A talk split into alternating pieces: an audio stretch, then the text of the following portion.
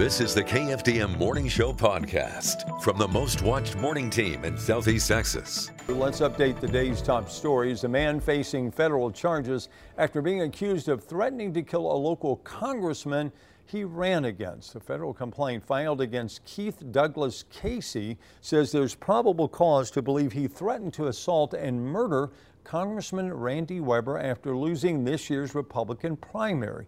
Casey believed Governor Abbott and Weber stole the election. A DPS special agent investigating believed Casey was a threat to himself and others, including Weber. A hearing is set for today at the federal courthouse in Beaumont. A spokeswoman for Congressman Weber declined to comment due to the ongoing investigation. You can read the full complaint by going to our website, kfdm.com. Police are looking for a man who stole some copper from our transmitter site, Vidor. The suspect successfully stole some copper from the property Sunday evening. If anyone recognizes the person in this video, you're asked to contact the Vidor Police Department at the number on the screen. Orange police need your help this morning in locating a suspect that used stolen credit cards to make purchases. The suspect a unique tattoo above his left elbow with the number 369. If you have any information about the suspect, you're asked to call Crime Stoppers 833 TIPS. Lamar State College Port Arthur launching a new program where students can get paid to mentor their peers. Skylar Williams has more. Seahawks Soar Guides, the newest program at Lamar State College Port Arthur, hoping to help retain more students attending the college. It's going to be beneficial to a lot of students because a lot of people don't know, you know, where to go or what to do in certain situations, and the mentoring group will be there. And I feel like we'll provide a lot of students with the go-to person to go to. A grant-funded program totaling a little under $200,000 and paying mentors $1,000 each semester leaving a big impact on students already attending LSCPA. This is going to help us increase our student retention big time. Seahawks SOAR Guides must have a minimum GPA of 2.5, completed one fall or spring semester at LSCPA, enrolled in at least six credit hours, and have leadership experience. And that's the first connection that they will have is their mentor, someone they can regularly contact with and get to know. The program is set to begin in January. The experience and, and, and getting to know people and, and, and networking and, and, making someone else's situation just a little bit better uh, will be more beneficial to me. Students helping other students soar while attending Lamar State College, Port Arthur. The deadline to apply to be a mentor is today.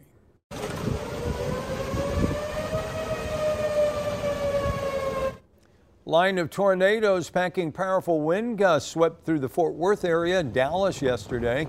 You can see the dark clouds forming as a funnel, lightning flashes, and of course, tornado sirens sound.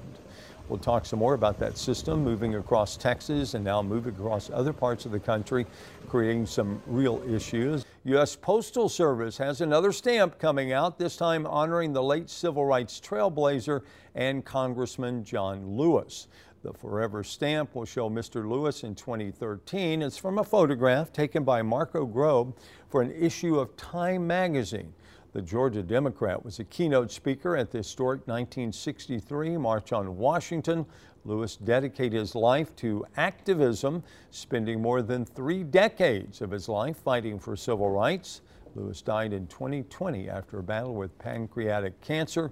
The late Ruth Bader Ginsburg will also be honored on a USPS postage stamp in 2023. And now, your daily weather forecast from the Southeast Texas Weather Authority. Good morning, Southeast Texas, from the KFDM and Fox 4 Weather Center. I'm meteorologist Chad Sandwell. Here's a look at your forecast for Wednesday, December the 14th. Going to be a bit cooler today thanks to a cold front working its way offshore. We'll still see a few scattered showers and maybe a couple thunderstorms through the morning hours, especially in the triangle. Temperatures today going to be topping out into the middle and upper 60s. As we head through the night tonight, we'll look for mostly clear skies. That's going to allow temperatures to really cool off. We'll see some middle to upper 30s up into the lakes with mostly clear skies. Temperatures should bottom out right around 40 in the triangle.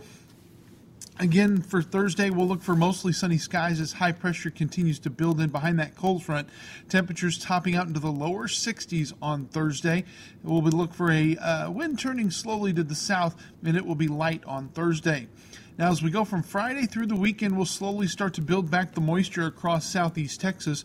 We'll go with partly cloudy skies on Friday with highs around 60. And on Saturday and Sunday, a reinforcing shot of cool air will keep our highs in the 50s. We'll add in some cloud cover. We'll go with mostly cloudy skies on Saturday and a slight chance of a shower, maybe a 20% coverage with mostly cloudy skies on Sunday. Again, both days expected to stay in the 50s, where we'll stay through the early part of next week. But chances of rain return in earnest on Monday. We'll go with an 80% coverage of showers, and there's a few models that say we could see some pretty heavy rains out of the system coming in for Monday and again on Tuesday. Speaking of rain, overnight we saw about three inches of rain up around Beach Grove on our Market Basket weather net. Some areas uh, also around Jasper, over almost two inches of rain and about an inch and a fourth up around Burkeville. So, again, uh, some pretty decent rainfall with the system as it has slowly moved into the area. Again, we'll look for scattered showers throughout the course of the morning, slowly breaking up by the afternoon hours. And if you're looking ahead to Christmas Day, we're still watching the potential for an Arctic outbreak here in southeast Texas. Temperatures during the early morning hours, both Christmas Eve and Christmas Day, could potentially be in the lower 30s. The system is still kind of working its way and ironing itself out. Upper level pattern tends to be a little flip floppy, if you will, over the last couple of days. So we'll wait for a few more days before really hunkering down on details for your Christmas holiday forecast here in southeast Texas. Let's recap your forecast today. Cold front continues to move offshore. That'll continue with the chances of showers for the morning hours. We'll see clearing skies perhaps seeing some sunshine by late in the day. Don't forget, you can get your forecast anytime online at kfdm.com. You can follow us on social media. We're on Facebook, Instagram, and Twitter. And don't forget to download our free weather app. It's available on your iOS and Android devices. From the KFDM and Fox 4 Weather Center, I'm meteorologist Chad Sandwell. Have a great day. Thanks for listening. Join us again tomorrow for the KFDM Morning Show podcast.